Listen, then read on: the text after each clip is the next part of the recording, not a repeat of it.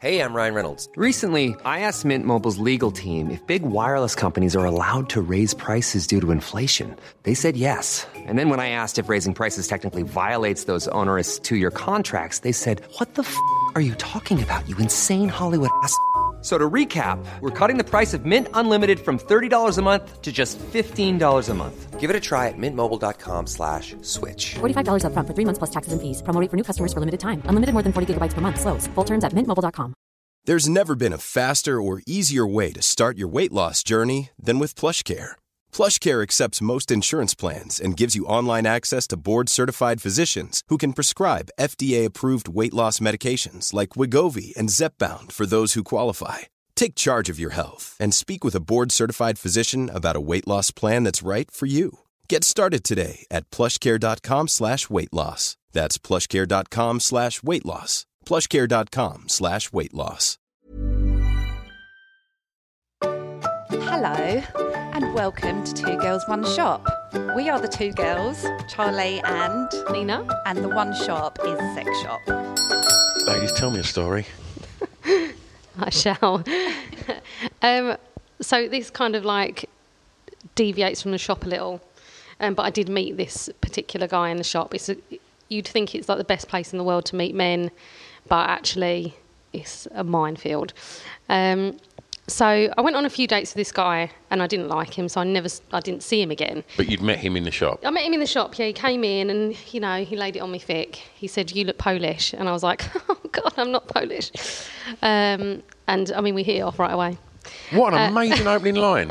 I know. Yeah, so, I mean, it makes a change from people saying, do you work here when I go in Pound Shop? So I was instantly flattered. So we went out on a few dates and he was just not a nice guy, so I didn't see him again. But then maybe like a month later he like rings me crying, and he said, my dad's died and I don't know who to talk to, I just need someone. So you put the phone down and said, sorry, we're not together anymore. Yeah. You're going to have to deal with this. We were never together. Don't ever call me again. No, that's what a normal human being would have done, but not me. I said, OK, well, I'll meet you for a coffee if you want. I said, but I'm not coming to your house because, I mean, once you're in there, they'll use your skin as a lamp. I said, we'll meet in town. And he said, yeah, cool. So anyway, I get to town. Had you met him, Charlie? I unfortunately have met the guy, yeah. OK. Did you not kind of go, Nina, this might not be a wise idea to go and see him?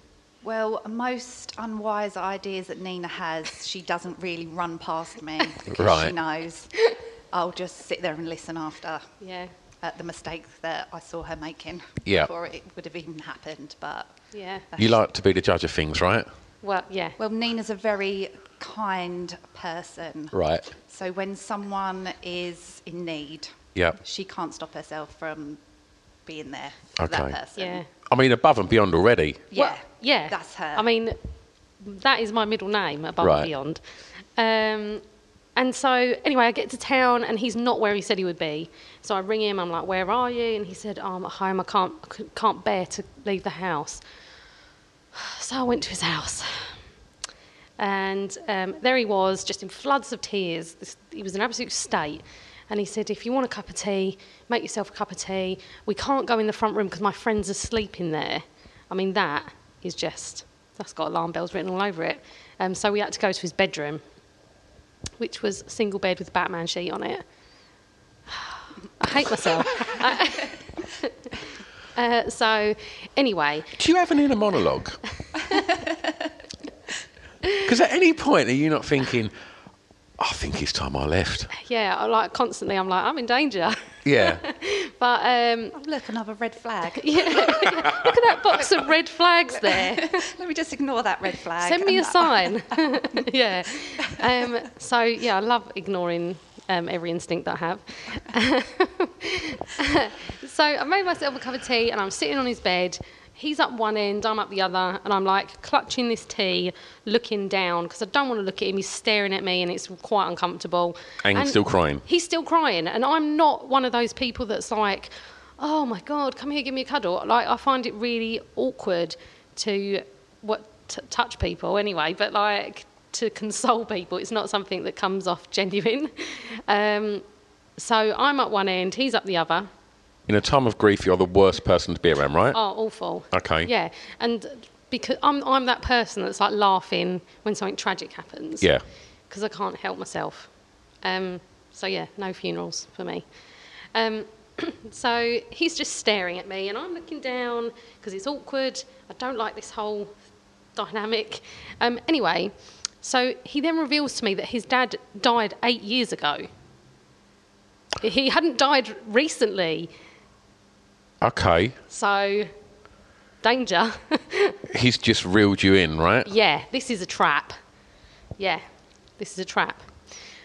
So, instead of leaving like normal people would, I was like, oh, you know, it's terrible. Grief is something that, you know, just rears its ugly head all the time. So I'm trying to be kind and nice whilst not making eye contact to him, so trying to be as sincere as possible without actually looking at him. That's a beautiful moment right there. It's horrible. So I drink my tea and I say, I really must go. He's like, please don't go, just have one more tea. And I'm not going to turn down another tea. I'm not insane. So I made myself another tea and I sat down and it's the same thing. He's staring at me, I'm looking down.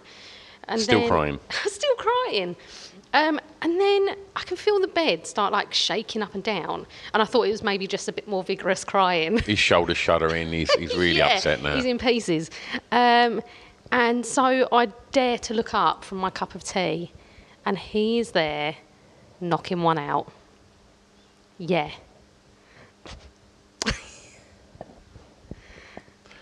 Did you finish the second cup of tea? Well, I'm not rude. Of course. No, I was like, what the fuck are you doing? And then I threw a hot tea at him and then the mug and stormed out of the house. But the worst part of this story is when I got outside, it was absolutely fucking torrential rain and I'd left my umbrella indoors, so I had to knock back on his door and ask for my umbrella. Oh. Did the tea land on his knob? It went all over him. The cup hit his face. Oh.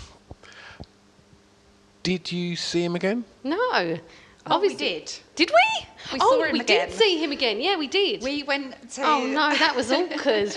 Yeah, it was. We went out one night and he was in there. Oh, God, with his new girlfriend. With his new girlfriend. Crying? Yeah, crying and wanking profusely at the bar. But this time with some like cool packs near him just in case he gets another scalding hot cup of tea. Yeah. He's obviously learned his lesson from that. And yeah, I mean, he starts obviously trying to talk to Nina and she's just like, get away from me. And then his girlfriend comes over and she's like, who the hell are you? Yeah, steps in like giving me beef like I'm trying to steal her man. No one wants to steal that man. Did you tell her fortune? Yes. Yes, I did. Oh, dear. Well, how do you know Beep then? And I said, well, I'll tell you how I know him. And then I relived the exact story I've just told you now. How did that go down? She slapped him. Yeah. Slapped him? She slapped him. Amazing. She was like, oh, my God. She went up to him and she was like, is that true? And he was like, yeah. So she slapped him. I don't know if they're still together now. That was a while ago. Yeah. He needs to have a bit of a look at himself, really, doesn't he? A bit, yeah. Yeah. Third degree burns on his knob as well. Yeah, and a cup to the face. Yeah. But he was like a dating coach, wasn't he? He was writing a book on dating. This is not dating etiquette. How to or how not to. Oh, fuck. Oh, God knows. I mean, I've been upset. I've experienced grief. We've all wank cried, Stu. Well, I was about to say it's never come loaded with an erection. You're not doing it right. Do like a sexy funeral. Oh, wonderful.